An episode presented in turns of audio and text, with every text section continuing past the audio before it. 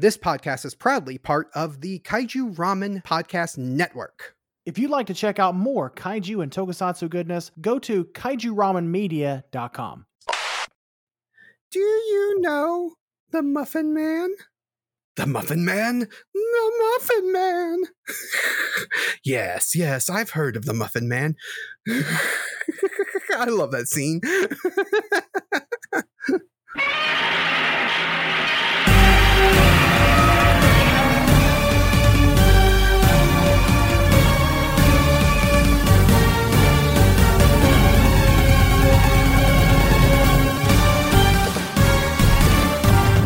Hello, everybody, and welcome back to another episode of Kaiju Weekly, the weekly podcast that introduces you to the wide world of giant monster movies. I am your host, Travis, and with me, as always, is my co host, Michael. Hello, how is everybody out there in Radio Land? Radio Don't know why I reverted to the weird British accent, but okay. Video Okay. Land killed the Radio Land.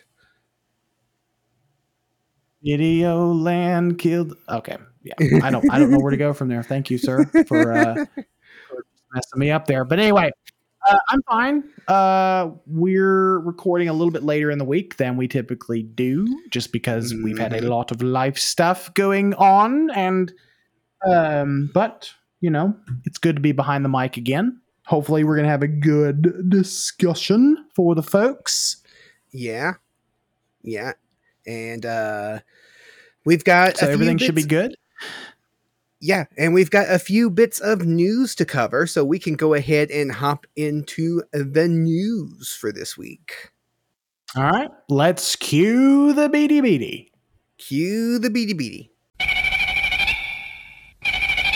All right, the first bit of news is uh, we after we have talked about Pacific Rim: The Black's second and final season that's coming out. We also got a trailer earlier this week uh, for season two, including hints to the Kaiju Sisters, which are some interesting characters that we've been looking forward to exploring a bit more.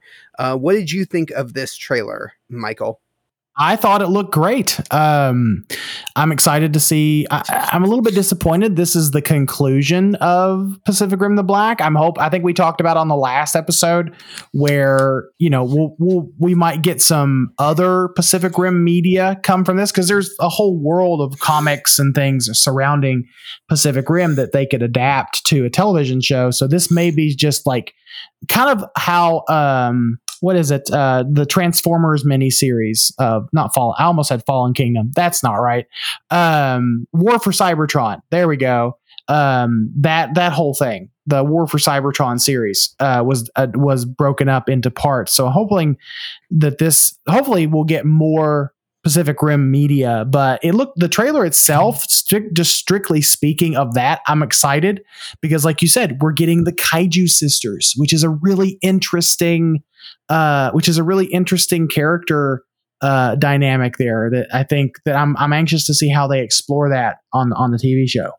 Yeah, yeah. The idea behind like these these religiously fanatical people who worship kaiju these monsters that are coming through and and what they're doing and and how they're involved in all of this it's just really interesting i've i've been fascinated with that ever since they kind of hinted at uh, that element in the comic books, uh, one of the prequel comic books to to uh, I think I think the second movie, I think it was the prequel comic to the second movie, uh, had them in it, and Hmm. so. Uh, I've been Right. really interested to to see more about this kind of like religious, fanatical, doomsday cult kind of thing that has birthed from all the kaiju attacks.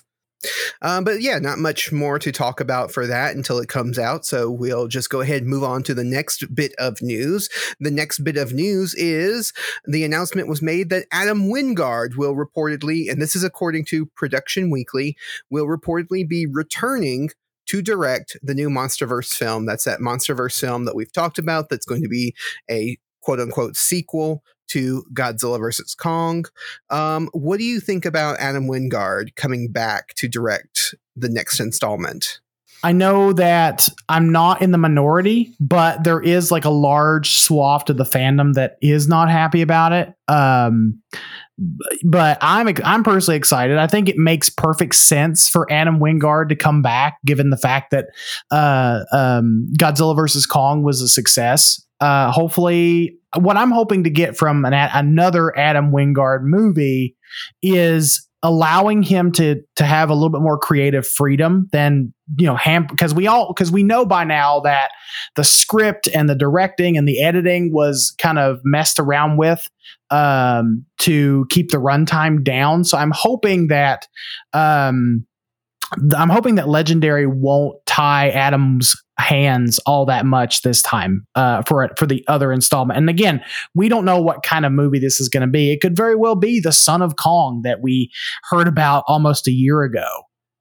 hmm Yeah, I think they're still, uh, at least according to Production Weekly, they're still using um, Son of Kong as like whenever they refer to this film and I've never, I haven't seen any official uh, things saying that that even even as a like placeholder name, I haven't even seen anything saying, "Oh, this is just the placeholder name." I, I have not heard any official word about Son of Kong at all.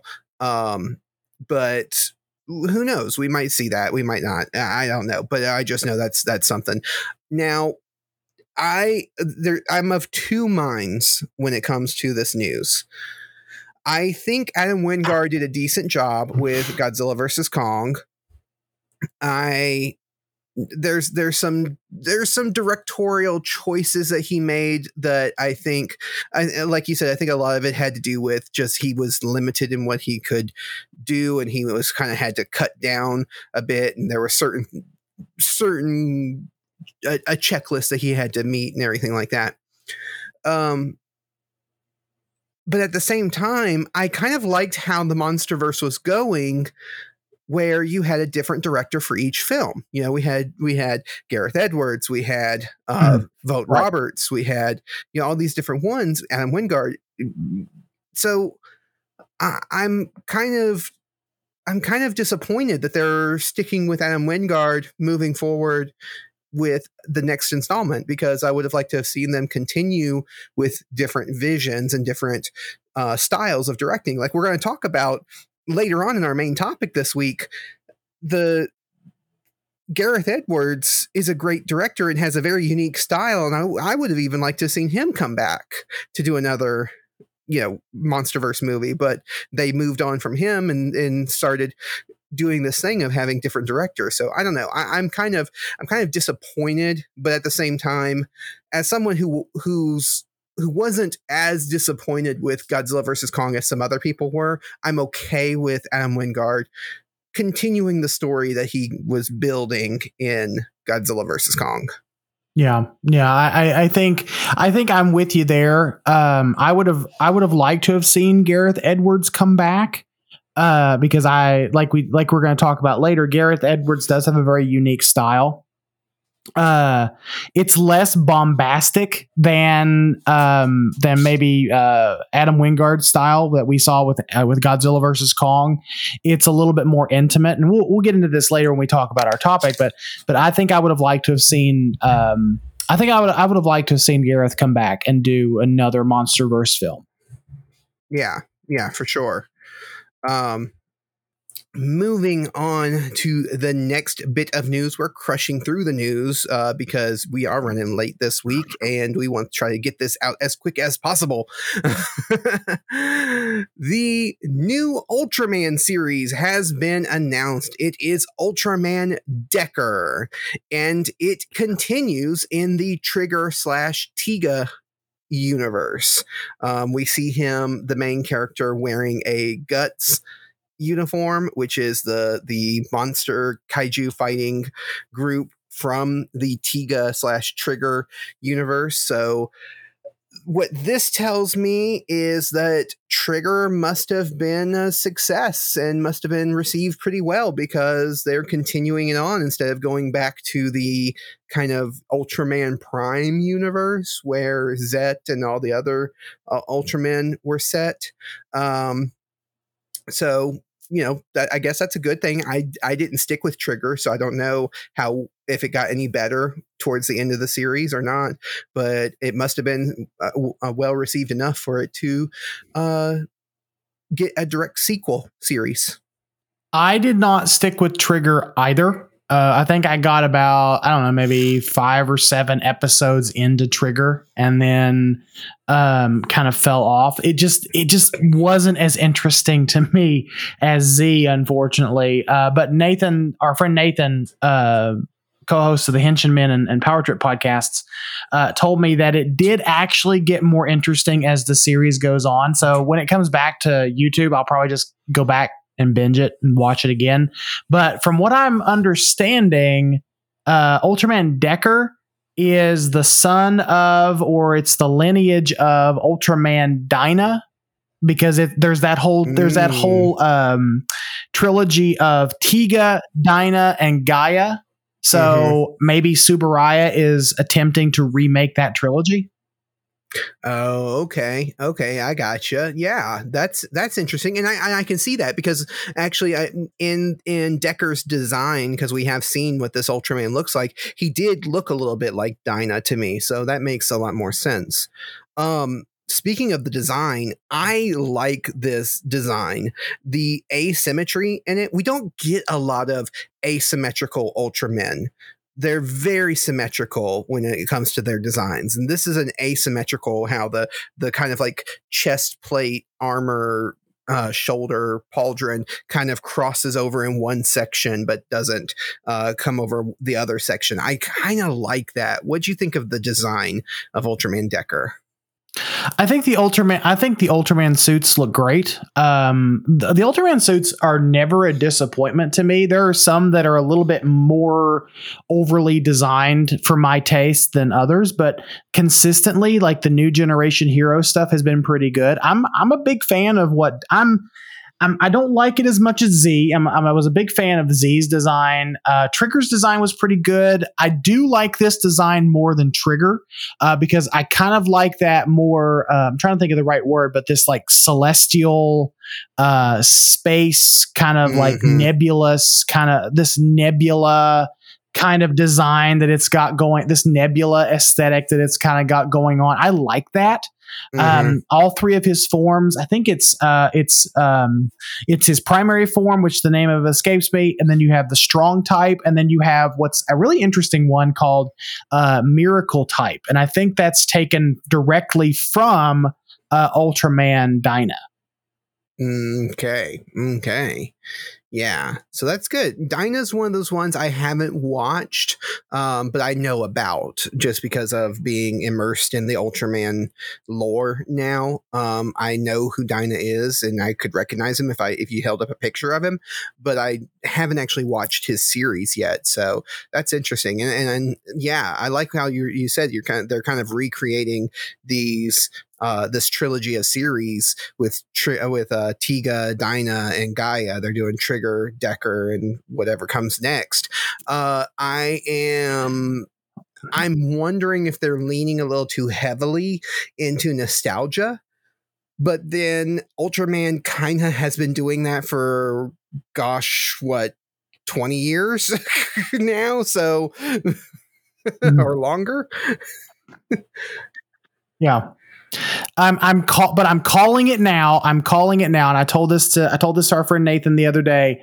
I guarantee you, or I'm betting, I'm betting that the next series after Decker is going to be called Ultraman Gemini, because from what I understand, uh, Gaia, uh, there there is a set of twins in Gaia, if I'm not mistaken.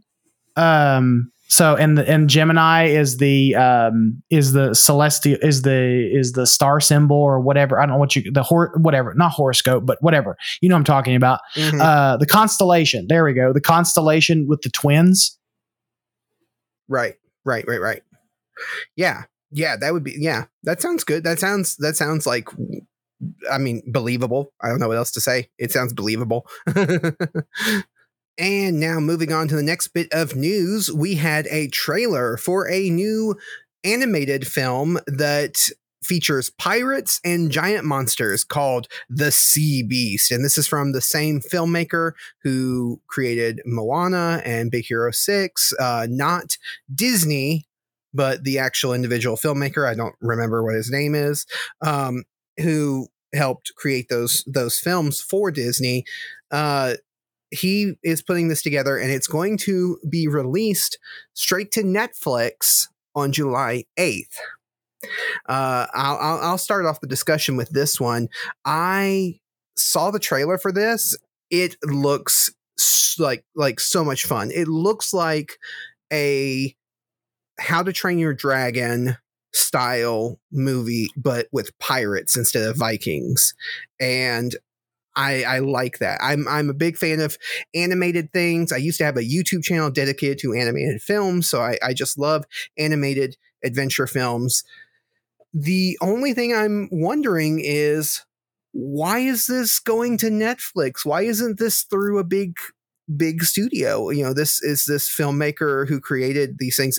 I mean, he if he's already been working with Disney and other companies, why why is he why is it going through Netflix? So I, I'm a little I'm I'm wondering about that, but as far as like just the trailer, it looks good. It looks fun.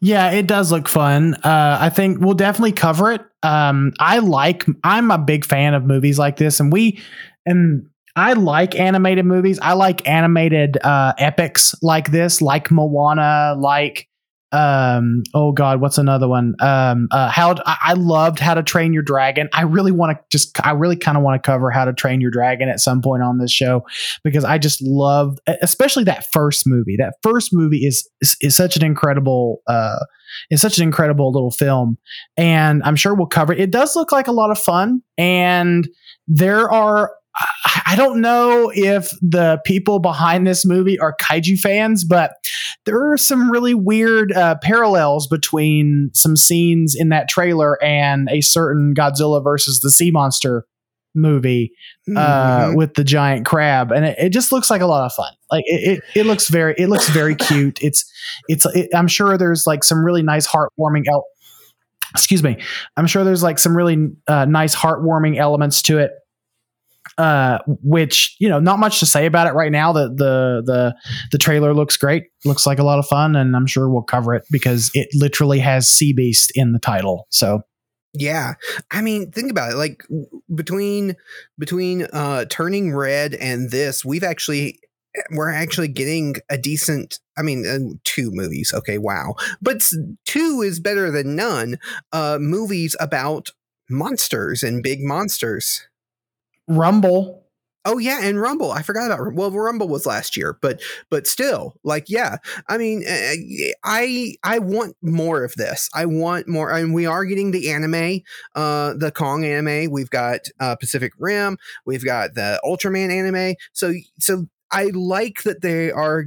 There's this push towards animated uh, monster media, and I would like to see more family friendly. I know you know Pacific Rim, the Black, and Ultraman are not necessarily family friendly, but like like you said with Rumble, with this, with with Turning Red, I would like to see m- even more monster media that's more geared towards the the whole family uh and and especially in animated form. That's that's what i want to see. So i'm glad that this is coming out and i hope it does well. I hope it gets a lot of a lot of views well, I think that's going to do it for the news. So we can go ahead and get into our main topic this week. And we like to ask the trivia question that hints to what our main topic is. And we always give a shout out to people who answer that trivia question. So the trivia question we asked last week was before directing Godzilla 2014, Gareth Edwards also served as the cinematographer, production designer, and visual effects artist on what monster film? Uh, this was one he also, you know, also directed, but he also did all those other things. Um, and we start off right off the bat with Nathan from the Monster Island Film Vault, who sent us in Monsters Inc. Take that, giant monster BS. you snooze, you lose, Matt and Grattan. and our friend Damon Noyes, who always sends us in some great answers, sent in Monster in Law, which as far as romantic comedies go, not a bad movie. I actually kind of enjoy that one. Not no, not a bad movie at all. I went through a phase where I was watching a lot of rom coms myself. Um, and yeah, It's Monster in being in a Law is not a terrible movie. Yeah, there's well, there's that. But look, man, I I I watch I watch rom coms by myself. I watched what did I watch the other night? I watched uh uh uh what do uh, what women want the Mel Gibson yeah the Mel Gibson yeah, movie Mel what Gibson women one. want I watched Yeah. that the other night it was a, that's a pretty decent little movie I haven't seen that one in a while Yeah, I remember enjoying that one. Uh, that was a good one. Yeah, I, I do like a rom com. I like to tease, you know, tease about it, but I do like a good rom com. When they're when they're good, they're good. Um, when they're not so good, they're boring. yeah Um, for sure But but that was a good one. Uh, Jane Fonda, Jane Fonda and J Lo. I mean, you just you can't beat that that combo there. Uh, moving on to our next answer. Mike's Monsters sent us just a GIF of um, what's his name from Kong Skull Island. I forget the character's name. William Randa there we go Oh, okay, William Randa. Uh, yeah, but John Goodman's character saying monsters exist. Yeah, Mike's Monsters, great, great uh, photographer, great artist. Uh, love working with you on Kaiju Ramen, and uh, all the work that he does is just fantastic. So check him out on Twitter and Instagram if you haven't. Mike's Monsters. We also got a response from Spideris, who sent us monsters, and then sent us the GIF of Gingy from from uh, Shrek saying, "You're a monster."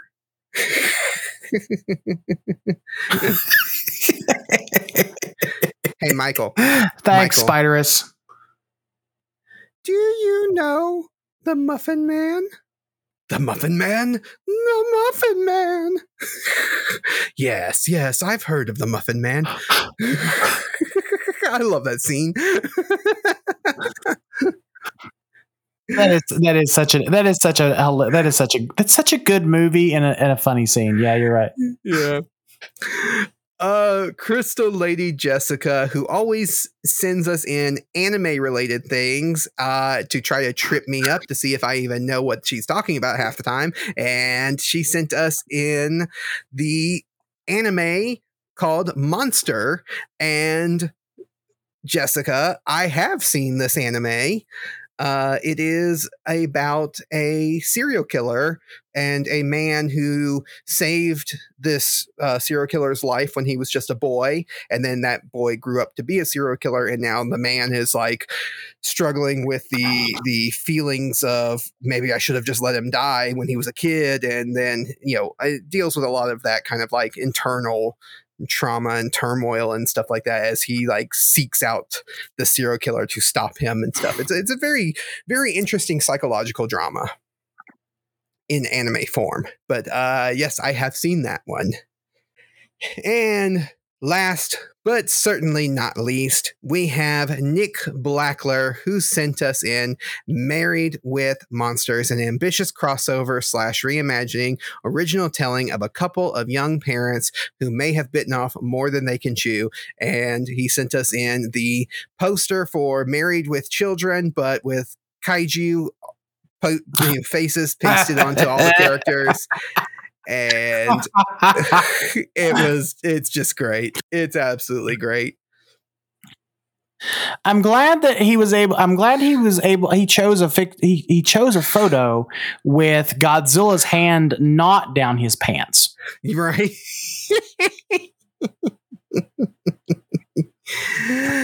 just just seeing Kong walk in because Kong is the wife, so he- she walks in. Godzilla, when are you gonna take me out? Damn it, Kong! what, what, now, now I'm now I want to know. Just see him What, now I can't remember what. Oh come on, Kong! Anyway, I can't. Re- I cannot remember what the name of that fraternity was in the in that show, but I can just see uh, Godzilla played by Ted Ted Bundy, uh, Al Bundy, Uh, jeez. Uh, mar- mar- marching off to his uh, uh, yeah, marching off to his uh, what is it? His He-Man Woman Haters Club or something like that. Right, I don't yeah. know what they're called. Honestly, I think I think that's what it was. The He-Man Woman. Uh, I, I think so, and maybe not. But it was it, no, no, no. Because no, that was, that was little, little Rascals. That was little. That was the Little Rascals. Yeah, yeah. it was one of those. It was one of those types of things. So yeah. so of course, I couldn't forget. I would never have been able to live it down if I didn't read out Jimmy from NASA's response, which was Monsters versus Aliens, aka a loose adaptation of a chapter of my memoir used without permission. And Jimmy, you've been working on that memoir for years now, and it still hasn't been published. So when are you going to get to it? I'm still not sure that Jimmy is even a real person at this point. Yeah, yeah, we gotta we gotta read that memoir and find out. Uh, and then the last, this is the actual last one from Raymond Martin, who said, Not an actual movie, so most people wouldn't know this, but it's actually a series of commercials for Monster Energy Drink. Thank you, Raymond, for sending that one in. And yes, we are talking about Monsters from 2010. It was directed, written, and all that other good stuff by Gareth Edwards. It stars mainly because uh, we have a bunch of side characters, but really the only two stars of this movie are Scoot McNairy and Whitney Able. And the plot breakdown. Michael, you said you have a plot breakdown for this movie. What is it? I, I, do have a plot breakdown for this movie, and it goes a little something like a uh, photographer and his bo- and his boss's daughter fall in love while trekking through the Mexican jungle while trying to evade giant octopedal beasts. Two white people somehow magically survive crossing Mexico in dangerous situations when all the other people die along the way. Hmm. Hmm. Mm. Hmm. Anyway, hmm. opening thoughts on this movie, Michael. What are your opening thoughts? I was pleasant. I surprisingly, I had never seen this movie before until um, until I until we decided to do it for this podcast. I actually had a lot more fun with it uh, than what I expected to. I uh, cheated just a little bit, and I kind of peeked at some of the reviews online about this movie, and they seem, for the most part, pretty positive. And I think that the mo- like mostly the people praise this movie because of what it was, uh, what it was able to accomplish on such a small budget. Uh, because this budget was not, this budget was like we'll get into it a little bit later, but this budget was not very big at all, uh, and they were able to pull off a really interesting film. Um, I will say that this is not what you would expect from a typical monster movie. If you're going into this film expecting like city destruction and a lot of like death and and monsters eating people, there's none of that. There's there's death, but it's not like direct de- it's not like it's not like what you would expect from your typical monster movie. And this is not your typical monster movie. This is this is something whole. This is something really unique unto itself, and and I really enjoyed it. Actually, um, again, this is I, I didn't know what I didn't know wholly what to expect from it, only from a few of the reviews and things that I'd seen online. Uh, but I did go into it with an open mind, and I was pleasantly surprised. Yeah, uh, this movie is the antithesis to the argument that monster movies are only good if you focus on the monsters and the human characters don't matter.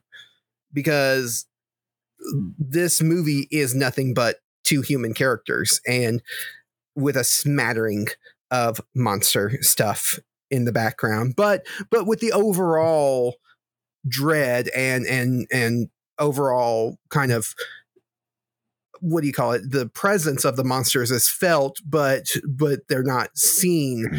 throughout the film. It's it's really just the two human characters that we're following and and their story.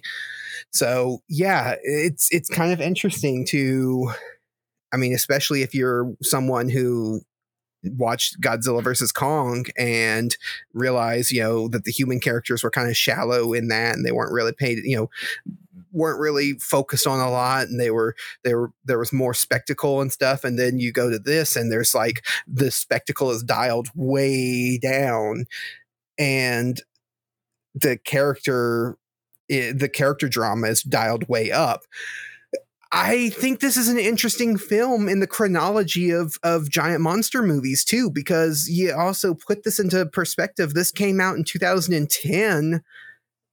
Like we had Cloverfield just a couple of years before this, but this was kind of a dead zone of giant monster stuff we didn't really have a lot of giant monster media coming out. Godzilla franchise was on hold.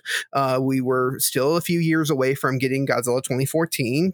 And yeah, there just wasn't much monster, giant monster related stuff happening. So I, I, think this is interesting that this comes out and yeah it did fly under the radar for a lot of people because of it being such a small budget didn't really get a big push in a lot of uh, cinemas, especially here in the U.S. Didn't really get a huge, huge push and a big um, uh, a lot of uh, attend, uh, what do you call it? A lot of advertising uh, done for it, promotion done for it, but so it flew under the radar. But I, I, it's it's definitely an interesting piece when you put it in, especially when you put it into the context of the history of giant monster media. Yeah, I think you're right there. Uh, and you can, and I can honestly tell why Gareth Edwards, because this was the film that Gareth Edwards uh, was able to get the get the director's chair uh, for Godzilla 2014 because of what mm-hmm. he was able to do on such a minuscule budget. Uh, and I mean, and you know, not that not that five hundred thousand dollars is you know something to sneeze at, but in terms of like an action, in, in terms of like a a, a movie, a, like an actual in theater movie like this, you know, you um, five hundred thousand dollars is I feel like is nothing uh, and and what Gareth was able to do on such a minuscule budget was was really good. I was very much surprised by that, and because I had heard some, I had kind of read a few of the reviews and saying, "Oh, the CGI is terrible," blah blah blah blah blah. But honestly, looking at this movie visually, it doesn't look bad at all. Like I would say that this is still on par with you know modern movies that were made in in the 2020s uh, or the late 20 teens uh, as far as like uh, special effects go because they re- I feel like they really took their time uh, to make it as good as they could on their budget. And you know you're right that this this movie does fit in a little bit of a this fits in a in a weird little pocket of the giant monster genre where it didn't get a lot of fanfare. In fact I uh, for the longest time thought this was just a kind of made for TV sci-fi channel movie. And apparently it was in theaters for just a hot minute. And it didn't get a ton of fanfare. I think the fans that know this movie and love this movie um, have kind of discovered this movie years later after the fact and are kind of it's become I don't know I don't know if cult classic would it would fall under that category but it is kind of one of those movies where fans have um, have watched it and talked about it and it's kind of it's it's it's in the it's in the giant monster genre. And what i find very interesting about this movie is it was it, it, treats the creatures and that's what they're called in this movie just the creatures. They don't have a name. They they just they're just the creatures. Um and it treats them more as part of the environment in a way than like the overarching threat. And and I know they're they are the overarching threat. They are the reason why uh, our two lead our two characters here are trying to cross the Mexican border back into America. Uh, that they are the reason why because they're they're alien and they're kind of treated as sort of this invasive species where they're only destructive because they're they're only destructive when they're either threatened or the fact that they're just really big and they can't help it. They're just kind of this invasive uh, species and they don't seem malicious. Uh, and you know that seem it kind of play, goes into play comes into play later in the, in the film in the climax of the movie where we see kind of uh, we see a, a, different side of the situation in a way um, but they're not malicious creatures at all. And I, I found that really interesting. Right. Yeah. They they're treated like animals, like you know, just just animals that are mm-hmm. in an environment, and and yeah. Um. Now, I I'm kind of upset that this movie didn't get sure. the attention that uh what uh, Cloverfield, the Cloverfield got, because this movie mm-hmm. is so much better than something like Cloverfield, and and, that's what I want to. Oh, hands, oh, hands down. And I know it's not necessarily fair to compare the two because they are two different approaches to filmmaking and, and and making a monster film, but being on a smaller budget, being a non-established pr- franchise, you know, and and kind of a you know from newer filmmakers, they they do kind of parallel each other in a lot of ways. So that's why I'm bringing up the comparison between the two. And this movie is so much better at not just the handling of the monsters because I think the monster handling in Cloverfield was okay, but the characters, the human characters, are so much better in this film. And I think that is something that Gareth Edwards brings to his films is is he can get you right down on the ground like we were talking about before we started recording boots on the ground with the characters and make you feel like you're in it with them. You're you're going through this with them, which is such a, a strange thing that he's able to capture that more than Cloverfield when Cloverfield was done f- with shaky cam from a handheld cam, basically from the perspective of one of the characters, but yet you don't feel like you're there with them and and experiencing it with them the way that you do in this film and so i think that's just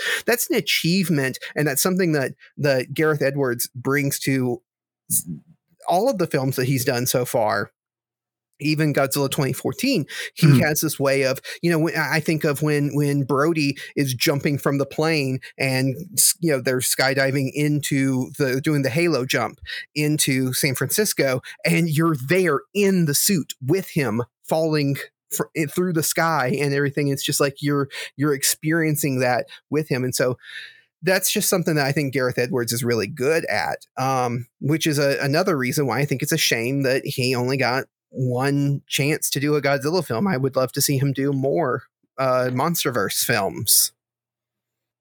Yeah, this movie feels this movie feels really intimate um in a, in a way but and not intimate as in like uh, in the way that Cloverfield wanted to be, because Cloverfield wanted to be that first person shaky cam film, and and I'm going to say something that's probably going to make a, it's going to upset people because Cloverfield does have its fans, but this movie makes Cloverfield look like a made for TV sci fi channel movie. That's what this movie makes Cloverfield look like.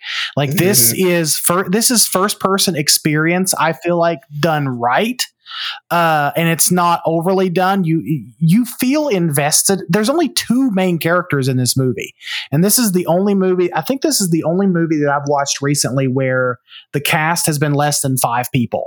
I watched this, uh, and then I watched a movie called Gaia a few uh, a few mm-hmm. weeks ago. Uh, that was really interesting, and I think we should cover. I think we should cover that on this podcast. Actually, it's really, really, it's a, such an interesting little movie, and um, uh, this movie just feels this movie feels intimate this movie feel this this movie in, gets you to invest in your characters in the way that cloverfield wished you would get invested in your characters like i tuned we mm-hmm. did cloverfield and i did not like cloverfield at all like I just did not like it at all. I think you were okay with it, but I just I just don't like that style. I don't like that style of filmmaking. I think that it's I think it's dated. Uh, but I, I I think it was dated when the Cloverfield was made. It was mm-hmm. it, it, was dated after Blair Witch Project for that matter. But um but this movie takes sort of that intimacy that Cloverfield hoped that it would be and actually does something meaningful with it. Yeah, yeah. The just like I said, the way that they are able to get the boots on the ground, you you're able to feel the suffering, feel the pain of even like the side characters when you see mm-hmm. people, mm. you know, suffering or going through hardships and stuff. And and there's there's the question that the the main character keeps asking one of the main characters keeps asking everybody that she meets is like why do you still live here if it's so dangerous why do you still live here and it's just like and and you know and everyone has their own answer for it and one of them one of the people just says where else are we going to go this is where our family is this is where our home is and and it's just like oh man you really get that just really human element hmm. to this story. In a monster film, you get the human element and the human suffering, the human casualties.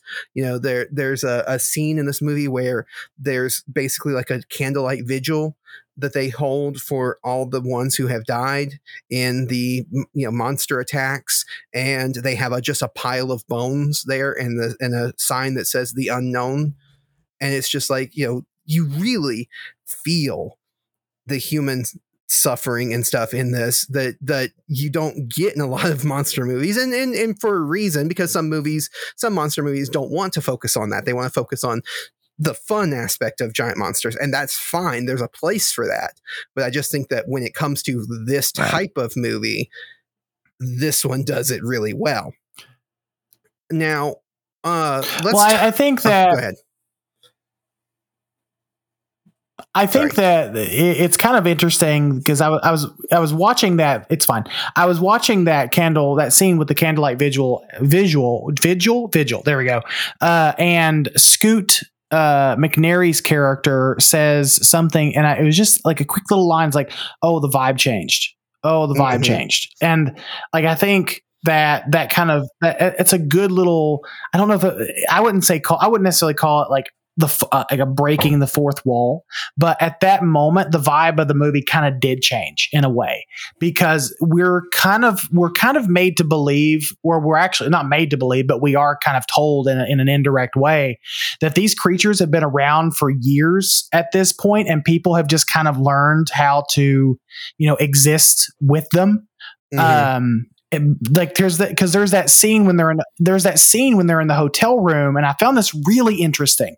Um there's that scene in the hotel room when they first get the first place that they stop to rest and you know the news has the playing of the of the creatures attacking and the military and all that stuff on the tv and our two main characters are just having a conversation like nothing's going on. It's just like oh well the creatures aren't going to be here for another two days. You want to go to town and get a drink you know that kind mm-hmm. there was mm-hmm. no there wasn't that like sense of urgency and i found that really interesting yeah yeah, because uh, at this point they said in the film that this this has been 6 years. 6 years that this has been like this and it's just like yeah, as much as as much destruction as much human suffering as there is from this this disaster that's happening with these monsters, life has to continue on. People still have to live and still have to work and still have to do things. And so you get that. You get that from the the locals who are still just making a life, even if it's a hard life in a in a what's not quite post-apocalyptic, but feels very post-apocalyptic. Um it's post event mm-hmm. anyway. Uh, uh, country and, and, land. It feels very it. It feels very like third world. You know, it feel, it has it has a very third world vibe to it. Yeah, yeah, and uh, and that and that actually ties into something I really thought was interesting, and I I liked uh, about this movie is the setting. You know, we don't have a lot of giant monster films set in Mexico or Central America. Uh, we don't have you know a lot of that, and that and that I thought the setting was really good, not just for the the uh, the theme that we have for this movie, which we can talk about the theme that we think is in this movie, but just the just the fact that it's a unique setting in general, I thought was really interesting. Oh yeah, for sure. Because like you said, we don't get a lot of movies in in Central America. Um, you know, this is set in this is set along the the United States Mexican border, um, and it's just it's such it just lends itself that that part of uh, that part of the continent really just kind of lends itself to to just some really interesting and unique set pieces. I think like between like going from kind of the the slums to the city to the jungle to and then like finding a random Aztec temple in in the middle of the jungle and then look at and going climbing to the top of that Aztec temple, looking over the ridge at this very modern looking um, at this very modern looking barrier that uh, the United States has set up to keep the monsters out. Um, that is uh, that is that is that's really interesting and uh, yeah I, there's there's some there's some themes there's some kind of commentary that this movie is trying to say but it doesn't beat you over the head with it and we can probably we can get into that a little bit later but i know we've kind of gushed for a little bit travis so let's get it we've talked about some of our positives so let's let's follow the formula of our positivity sandwich where we talk about some positive we sprinkle in some negatives then we kind of circle back and and land on some positives. So what were some negatives for you on this movie? Um a lot of the negatives in this i have are going to be the same kind of negatives that a lot of people had with Godzilla 2014, which is it's it's mm-hmm. very slow in parts. And yeah, I get what Gareth Edwards was going with. He's trying to kind of create create a a slow build type of story, but like you said, there was points where the urgency wasn't there, and and I think that actually worked against the movie. It worked good in certain scenes, but then worked against it in certain scenes, and so yeah, and then yeah. the fact that you just you know there's huge huge gaps between seeing the monsters or even seeing or even yeah it, having the monsters there or having a threat like there's an overall feeling of a threat but but the actual physical threat is not there for most of this movie and there's just huge long stretches of just the two main characters talking. Characters just staring at each other characters staring at objects and things like that and it's like i feel like you could have pared some of that down because i get that they're you know you want to be more contemplative and you want to f- mm. feel what the characters are feeling. But I think we can do that without having a 20 minute conversation um, between two characters. I think, yeah, you can pare it down some. So that's, that's, that was my main thing is just how slow moving it was in certain parts. It just dragged out. Yeah, it, it does suffer. It does suffer from sort of the same criticisms that we all had with 2014. Uh, all the ones you talked about, plus you know it being just a very kind of dark, dismal movie, which which uh, the visibility of the creatures themselves is not great. And I honestly think that that works to their benefit because of one, uh, the CGI wasn't fully fleshed out because this is such this did have such a low budget, and two, um, it makes the bioluminescence of these creatures that much more interesting because these mm-hmm. are kind of these uh, they're similar to i guess they're similar to they look like octopus they kind of look mm-hmm. like to, to, frame it in the terms of like kaiju they look like like we talked about this they look like scylla but instead of like a big kind of uh, spiral shell on its back it ha- it looks like an octopus head mounted on six legs uh, is what it is what it kind of looks like. And it's just kind of interesting. I, i'm just kind of curious because we get that scene we get that scene in the mo- we get that scene in the movie where they run across this tree that has all these growths on it and it's it's kind of explained that these growths break off they get into the water system they repopulate and then they grow into these creatures which we I guess we can kind of in, which can kind of indicate what we saw with the with the monster dragging the plane under the water. Um, if I had to pick a negative for this movie, it's that I wish that the origins of the creatures were a little bit clearer, were a little bit explained more, other than just they were from space, they came back with a crash landed ship from space, and that's it. So I guess we're led to believe that it was like a space parasite or a space. Uh, a space leech maybe that evolved and grew uh, when it hit our atmosphere into something that we're seeing in this movie. I don't know. I just I don't think it's necessary, and I like a little bit of mystery sometimes with a monster movie. But these creatures have been around for six years. I wish that they had had something in that film that kind of explained where they came from and uh, instead of just kind of leaving it up to interpretation because we did talk about that they they don't seem like they're malicious they just seem like they're animals mm-hmm. yeah yeah they're they're they're very different than like what you might get in or, or like the creatures that you get in um in a quiet place where those seem to actively be hunting humans and going mm-hmm. after humans whereas these animals seem to be just right. they're they're they're trying to live their life and humans get in the way or they or they're actually outwardly attacking the the the creatures and so the creatures are fighting back and yeah so so i i think everything for me everything that was had to do with the creatures i liked um I, I, I mean I would personally would have liked to see more of them, but I also understand a small budget. That's fine. That what we got mm. is good. I just yeah the the there's a lot of there's a lot of points in this film that really drag and and but when they when the creatures do show up or when there is those tense moments it's very good. And you mentioned one of my favorite scenes in this movie which is there's something moving in the water and it just looks like a shark's fin and it's just you know kind of moving around under the water and you don't know what it is. And then as it gets closer to the boat it stops and then it floats to the top and you find out it's the wing of an airplane that crashed and it's just being drug around by one of the creatures under the mm-hmm. water i thought that was such a cool scene yeah.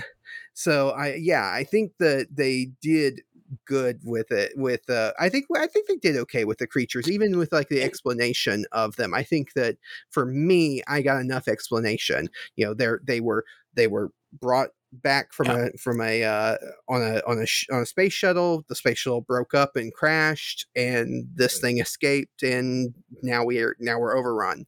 Uh, what I wish they would have explained more was the necessity of the gas masks because we see these the main characters carrying gas masks. We see them uh, we see signs posted everywhere of gas masks. We get a little bit of an explanation that the the airplanes are dropping poison to try to kill the creatures but we don't really get a lot of payoff with it. Like there's no scene where the main characters are trapped somewhere and the and get and poison gets dropped and they have to rush to put their masks on to survive we don't get any payoff with that. And that's what I wish they would have paid off because it's such a visual thing throughout this whole movie. You see signs everywhere of it. You see people wearing them. You see people, you know, charging money to buy them and stuff, but you you don't really get a payoff of the the gas masks and the poison that the that the planes are dropping. Yeah, that was a little bit of a plot point too uh, that I kind of wish that they would have elaborated on more. Um, because it they do it, it is weird because they do kind of flip flop back and forth. Uh, do they wear the masks? Do they don't wear the masks? Do they wear you know it's it's never it's never really very consistent. Um, and I and, and I'm like you I kind of wish that they would have done more with that uh, but I guess you know there's only so much you can do on a budget, or or after you've you know kind of edited a movie. I, I don't know. Maybe they were just because this movie is very much focused on the romance, the building of the relationship between our two characters. Because really, this is kind of a I wouldn't. This is kind of a romance story, kind of nestled in the middle of a monster movie. Yeah, yeah, there is there is a little bit of that in there too. Um, the the relationship between the two main characters is growing at the same time you can see that the main the um what's her name Whitney Able uh her her story is kind of like her she's not happy with her fiance and she's not really happy with getting married to this person. And so she's you know looking for a way out and everything. So yeah you do get a little bit of that. Now i wanted to ask you let's talk about theme. What what themes did you pick up on in this movie? Because I know there's one overall theme that you mentioned before we started recording that I kind of had an issue with. For me, I feel like this movie was trying to make a commentary on um, on on refugees because dear, I'm trying to think of what was going on in 2010 at the time. I think maybe we were having some kind of refugee crisis, or you know, we've always had kind of issues with with you know people trying to cross the border and you know you know the border the border conflicts and things like that. We've always had that. So i thought maybe this movie was trying to say something to that nature. Uh you know because mexico is not is not like Mexico is a be- I'm sorry, is a, I'm sure is a beautiful country. I've never been there, but I've heard a lot of stories like it's it's kind of a hostile place to live in some parts of Central America. So you do have um, people trying to escape that, trying to escape that chaos and trying to escape that panic over into America. And that's kind of what I thought this movie was trying to say. I'm I'm interested maybe if I'm wrong or if I'm reading into it a little bit more than I should have. This was 2000 this was 2010. So this was pre this was pre like 2016 or something like that when like all like you know the yeah, build the, the, the, build the wall talk and stuff right. like that was going on yeah, build the wall talk and stuff like that. I I kind of could see that, but this was like this was not when that whole thing was like really hot and heavy in the news so i don't think that was necessarily the the mental like the the mental direction that uh, that gareth edwards was kind of seeing here but like i really kind of thought that this was supposed to be maybe a commentary of like the refugees migrating from you know central america and trying to cross the border to for safety that's that's kind of what I would where my head was at with this. Again, I could be wrong, and I could just be reading more. I could be reading into it more than than I should be, but that's kind of where my head was at for it. No, I, I think you're I think you're right on the money in what the what this was supposed to kind of you know be a metaphor for. Uh, I think I, and I find it very fascinating how forward thinking or, or how well this movie plays in in 20 22 with masks, you know, them having to wear the mm-hmm. masks mm. and, you know, infection right. zones and you know walls and borders closing and and everything and having to find ways to cross borders uh it's one of those things that just like it's just as relevant to 2022 as it was in 2010 probably even more so as as time goes on. So i think that's just oh, i found sure. that i found that fascinating. But at the same time i i totally agree with you. I think that the the point of this movie was to kind of m- be a metaphor for refugees trying to escape to a better place, whether that be from Mexico, Central America, South America to the United States, or you know other countries that also have refugees and also you know are trying to escape from hardships and stuff. I think you're right. The problem i'm having with that the problem i'm having with that is the story is two american citizens trying to get back to america to the united states and not mm-hmm. a family or or, mm-hmm. a, or two people who are from another country trying to get to the United States. I and I think that if if they and I get it because on one hand there you're you're more likely to sell your movie if it's based around Americans, you, you, know, people in the United States, because especially when you try to sell it to an American audience. So I get that. But I think that if you're, mm. especially with this being a low budget right. movie, I don't think he was expecting to get a huge return anyway. If he really wanted to push that that narrative of this is about you know this is a metaphor for refugees that he could have pushed it further and could have pushed it further of being people who have never been to the United States before, but they're trying to get there. They're trying to escape, and then and then yeah. the United States becomes like a the land, the great land of Oz. There, it's this you know wonderful, beautiful place that we can escape to, which is you know what a lot of how a lot of refugees and people from and immigrants and stuff feel coming into the United States or coming into the country that they're going into. They feel like oh, we're, if we can just get to that place, then we, we'll be safe. We'll be all right. We'll be good. It's a land of you know beauty and everything and then because in the film spoiler alert when they get over the border and make it into the United States, they find out that the creatures have crossed the border and they are now into the United States. So now the United States is not a safe place mm-hmm. like they thought it was. I thought I thought that they could have pushed it a little bit further. I think that would have been a better narrative there of of of two people who have never been to the United States dreaming of being there because of of how different it is and how safe it is compared to where they're living. And then when they get there, the the shattering of that illusion and the realization that nowhere is safe. Nowhere is safe because these creatures can go anywhere and there's nothing that humans can do. I think would have been a better story overall.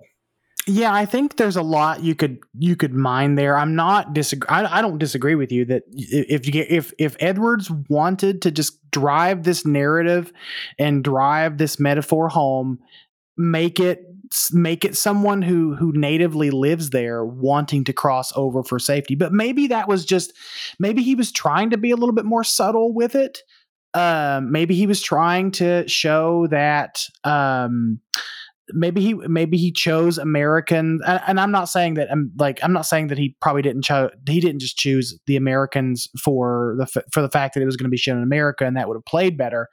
Uh, but maybe he chose Americans um, to kind of put our minds on a more even playing field with the people that actually kind of go through those experiences um, in real life. Does that make sense? I hope I'm making sense there. Yeah, I, I yeah, I can see what you're saying. You know, it's easier for an American audience to empathize with Americans who are suffering through something than it would be to, you know, because because as an American citizen, you may have visited another country, you may have visited a place, and then the struggles of trying to get back, you can kind of imagine yourself in that situation, whereas you you may not have been a refugee and so yeah, I mean, I, I think, like I said, I think, I think that this is a good movie and, and we'll talk about like my final thoughts and and and Godzooky score at the end but I still th- I, I, think that if, that was the point but I think that if he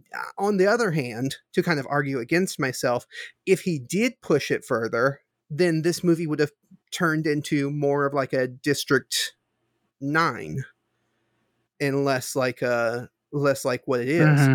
You know, District 9 is overtly yeah. overtly about apartheid and and things like that in in uh, South uh, South Africa. So you know it's it's the it wears its metaphor mm-hmm. right there in front like it slaps you in the face with it and makes you face the reality of what it's trying to tell you whereas this one like you said is more subtle it's not it's not slapping you in the face with it whereas if if they went the route that I did no. that I'm talking about it might have been a little bit more slap you in the face with the metaphor which is not necessarily a bad thing either but it just may not have been what Gareth Edwards wanted. But yeah, which is no, it's not. It's not a bad idea either. I think that there is there is a an argument for subtlety because uh, it can be a little bit of a turnoff for people to be slapped over the head with you know a very clear with a very clear message like that. Uh, but so choosing to do something a little bit more covert and a little bit more subtle, the way he that Gareth Edwards did, has probably played in has probably helped this movie uh, in the long run. Uh, and I and I'm I'm glad you brought up District Nine. I haven't seen District Nine in, a long time, but remembering that movie, um, yeah, that one's that one's a lot more over in its messaging for sure. Mm-hmm. Yeah, yeah, um, yeah. So I think we can we can probably now move on to our final thoughts and our Godzooky scores. So we like to rate our movies out of five Godzookys instead of five stars or anything like that because we like to embrace the sillier side of giant monster movies when appropriate. And we do that by using Godzilla's bumbling nephew as our yardstick for measuring these movies. So, Michael, out of five Godzookys. How many Godzookys would you give Monsters from 2010, and what are your final thoughts? This is a very easy four out of five Godzookys.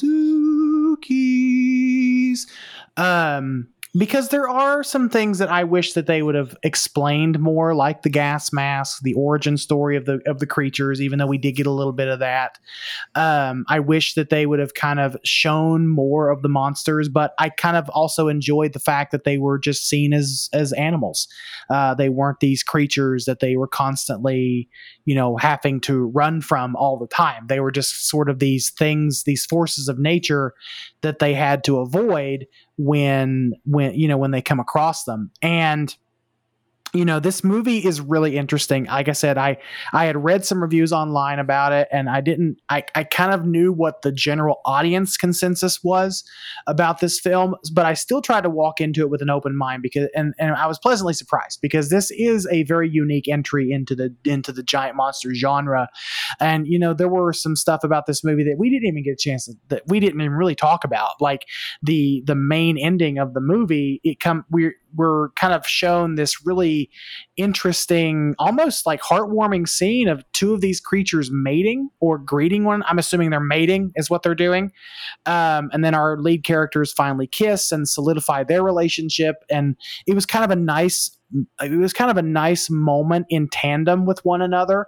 Uh, and they at least, I think they tried to say the, even the same thing um, that these these creatures are not these malicious evil beasts that that they're that we're made to believe. They're just animals. They're just animals living their lives and you know they're just they're just big and they're invasive and they're just kind of getting in the way and and you know spreading. I don't know if, if they're spreading disease. That's never explained but um you know they're, they're just not supposed to be here and you know the the overtness or not the overtness but the covertness of the themes throughout this movie i thought were i thought worked really well. And and to your point travis you mentioned that you know this movie was a little bit of ahead of its time where a lot of the things that we're experiencing now in 2022 we weren't necessarily experiencing experiencing them in 2010 but i feel like this movie is more relevant now than it was then and I, and that's why i'm going to go ahead and just give it a, uh, four out of five Godzookys for that reason. It, just go watch the movie. It's a lot of fun. Go watch the movie. I'm thinking if you go into it with an open mind,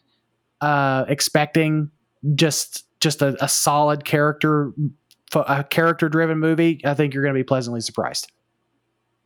Yeah, yeah. Uh, I'm I'm right there with you. I give this a very solid four out of five Godzookys because it is it is a good movie. I think that the the filmmaking aspect of it, what Gareth Edwards does with the cinematography, with with the directing, with the script writing, with everything, with the way that he made this movie it is very good. It is a very, very good, well made movie I think that it falls into the traps that I think is just maybe a style that Gareth Edwards has that maybe doesn't play well with modern audiences as much, or, or like you know big budget audiences, I guess, you know, the ones who like big budget movies, um, which is that he is very, it's a very slow burn, very drawn out. He did that with, he did that with uh, Godzilla 2014, and he was, he was doing that with Rogue One, and and I think that's one of the reasons why they kind of stepped, studio stepped in and interfered with it and cut it down, changed it a lot because it was a,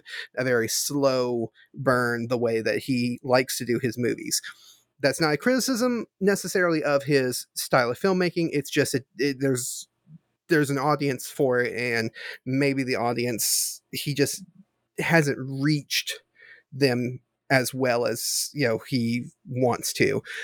But yeah, if you can get past the slow burns and this and this, this really drawn out moments in this that are just like go for way too long, like some of the moments are just lingering way too long. If you can get past all of that, this is a fantastic movie and it is a very very good monster movie. It's a very good movie in general and I think it's worth watching. I think anybody who likes monster films, it is a different take. Like I said, if you're the type of person who was disappointed with Godzilla versus Kong because you wanted more depth and more attention to human characters, watch this film because this is a monster film where it is all on the human characters and is all built in, you know, built around them and their experiences. So, so you can go and enjoy this. It's just a different type of monster movie than some people may want or like, but it's definitely worth checking out. All right, and now we can move into the next segment of the podcast. And do you know what the next segment is, Michael? Is it the mailbag? It is the mailbag. What's in the mail today?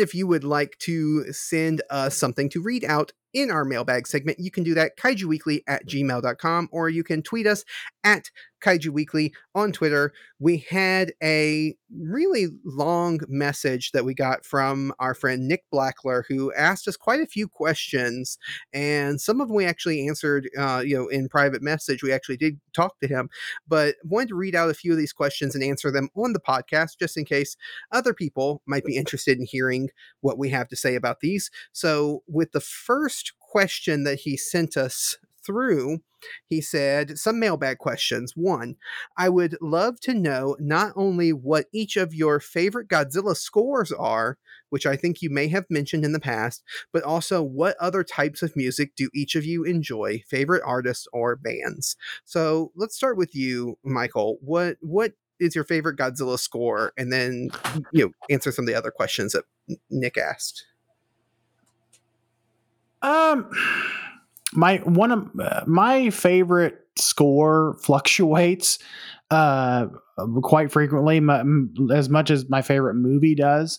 Consistently i'm more of a fan of the classic ifukube scores uh from the showa era although right now one of my favorite you know godzilla scores has to be the one from godzilla versus mechagodzilla uh mechagodzilla 2 uh, not mechagodzilla 2 even though that's a fantastic score but fantastic score uh 1974 uh by sato. Uh, that is a sato score uh which is really great. I like kind of the jazz band feel that that um uh that that movie has uh, if I'm talking non Godzilla score, if I'm talking like non Godzilla score, ah, War of the Gargantuas is always really solid. Uh, King Kong Escapes is solid. Um, even um, uh, uh, uh what's it called? Uh, uh, Orochi, the eight-headed. I think it's Orochi or mm-hmm. the th- no, the, it's the Three Treasures. That's what it is. The Three Treasures. The Three Treasures has a has a really great score. And Nick, um, uh, I want to mention too, if you're with when you listen to this, go on Amazon and get uh, the CD called Kaiju Crescendo. Uh, if I'm not mistaken, I'm sure our friend Danny will correct me on this. Uh, it was an orchestral performance done at G Fest a few years ago, where they do a live orchestral performance of classic Toho monster films, and it's fantastic. I got it's it's not even all that expensive too. It's, I think I paid like 15 bucks for the CD. Um, and it's every time, and I keep it in the car. So that has been my driving music for the last uh, couple of weeks since I got it. And it's a lot of fun. Uh, it's called Kaiju Crescendo on Amazon. Go pick it up. It's really reasonably priced. But uh, as far as like bands and things, that I listen to consistently. I'm not a big music person, to be honest with you. Um, I listen to more podcasts than I do listen to music. I like, you know, I like a pretty eclectic much, a, pretty eclectic group of bands or artists. Um, I am from the South, or I am Southern. I am not necessarily as South as Travis, but uh, I do like country music. Uh, you know, I like classic country music, not like pop rap country that's out now. I like, uh, you know, George Strait uh, Garth Brooks, and some others. Um, I like that kind of stuff. Um, you know Frank Sinatra, Dean Martin. I have a kind of a, a, love for that because that's kind of what my dad listened to. Uh, 1950s music, like the rock and roll, golden oldies kind of music too. I, I like Beach Boys, etc. Those and uh, those are those are so much. Those are a lot of fun to listen to every now and then as well. Um, you know, as just sort of a as sort of a Christian, I listen to some worship music as well, just for like church music and things like that. And uh, you know, I, I have a pretty eclectic uh, group of bands that I listen to, you know, classic rock, ACDC, Motorhead, Metallica, uh, Guns N' Roses. Uh, uh, it, it, I'm all, I'm honestly, I'm all over the place, Nick. Yeah, yeah, I'm kind of the same way. Um, I am a pretty eclectic person when it comes to music, and like I, I listen to a little bit of literally everything. I mean, I, I grew up in the in the 90s so 90s hip hop is kind of the hip hop era that I like. I'm not a big fan of modern hip hop, but when it comes to like, you know, 90s and early 2000s hip hop, I like that stuff. Um I I grew up listening to country music with my grandparents, so I do like some country music and I'm like you, classic country, definitely, you know, better than modern country. Um, my dad and my mom were in high school in the late uh, in the 70s, late 70s, early 80s, so they kind of grew up and and loved listening to the 80s hair bands. Um, and so I grew up listening to a lot of that. So you know your ACDCs, your your uh, well ACDC not necessarily a hair band, but but Def Leppard and uh, Guns N' Roses and ones like that. Grew up listening to that. Um, and just for my own personal taste, I like a lot of jazz music. I am a big fan of jazz. I I just uh, can sit down and listen to Ella Fitzgerald, Billie Holiday, you know, ones like that. Just uh, Nat King Cole. I love Nat King Cole. I love listening to Miles Davis. He's not a singer, but, but you know, Miles Davis music. Um, I watched a documentary about Miles Davis, and that was really interesting. I also watched one about Nat King Cole. That was a really interesting documentary about them too um those I don't really have. I, I want to I want to say like you know my connection to like the the crooners and stuff, the the uh, Dean Martins and your Frank Sinatras and stuff. Uh, my love of those is because of family, but actually my even my grandparents don't listen to that music.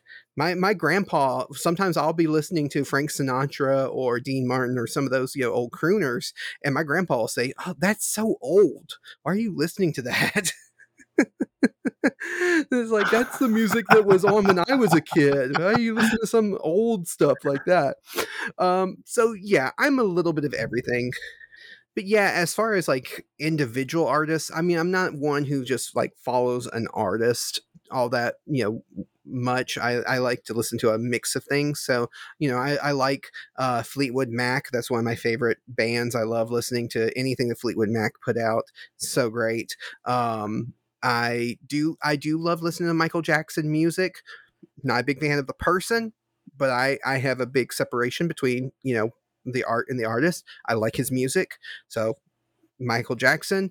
Um but yeah, I mean Dr. Dre, I like Dr. Dre. Um I like you know country stars too so it's like you know i'm just i'm really literally all over the place um but uh as far as Mm-hmm. godzilla scores go I'm actually, and I don't know why, as much as Ifukube is obviously the king and the greatest and and all hail, I I tend to re-listen to and enjoy the newer scores for the newer films than I do the older ones. So I the ones I tend to listen to are like Shin Godzilla and uh, Godzilla King of the Monsters, which is is my favorite. Bear McCreary, I think, did a fantastic job with that, and and it is still when I get when I want to get pumped up, I will put on that score because there's so much just power in the score for that King of the Monsters uh, score. So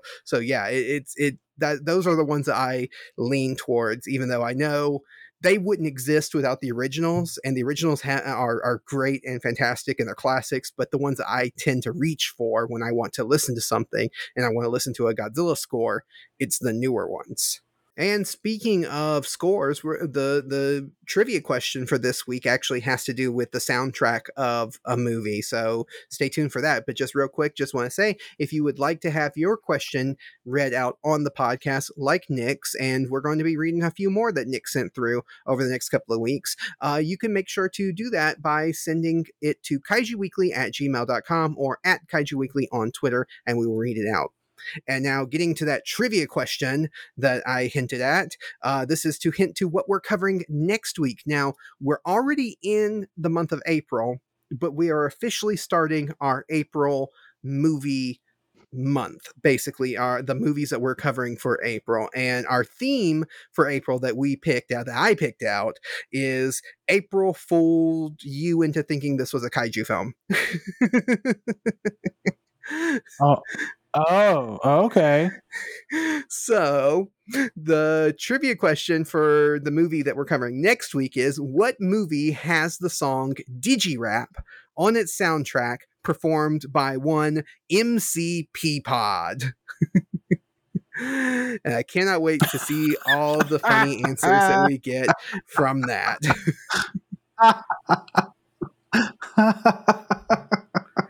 I forgot this one was on the schedule. Okay. Without spoiling it too much, this is this is my childhood. This is another aspect of my childhood that I am we really get to revisit here. Not to be too spoilery. I am really interested to see how well you think this movie holds up because I've seen it in recent years. I don't know if you've seen it since you were a kid. No, no, no. I have not seen this, and since I have not seen this film since I was in probably middle school. Oh, prepare to have your heart torn out.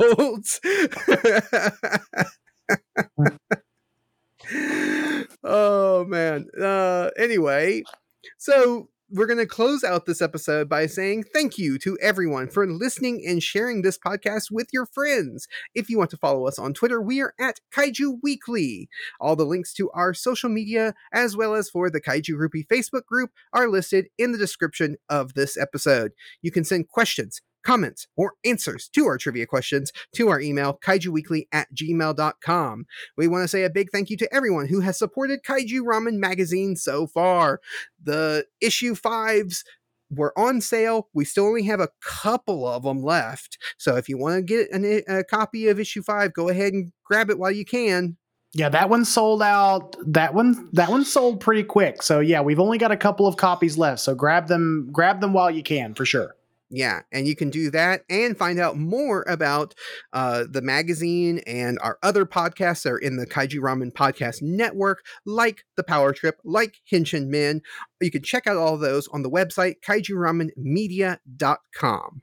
Yep. And if you're interested in supporting this show, uh, you can do so by leaving us a five star review or a five star rating on Apple Podcasts, uh, just like our good friend uh, Pritter1492 did in their review uh, that's titled Big Scares, Big Friends, a Great Big Pod. And the review reads If you're a kaiju monster movie fan, these folks have everything you need to relive the best and worst moments of your favorite and non favorites. Uh, get a uh, get a, get around it and get to it.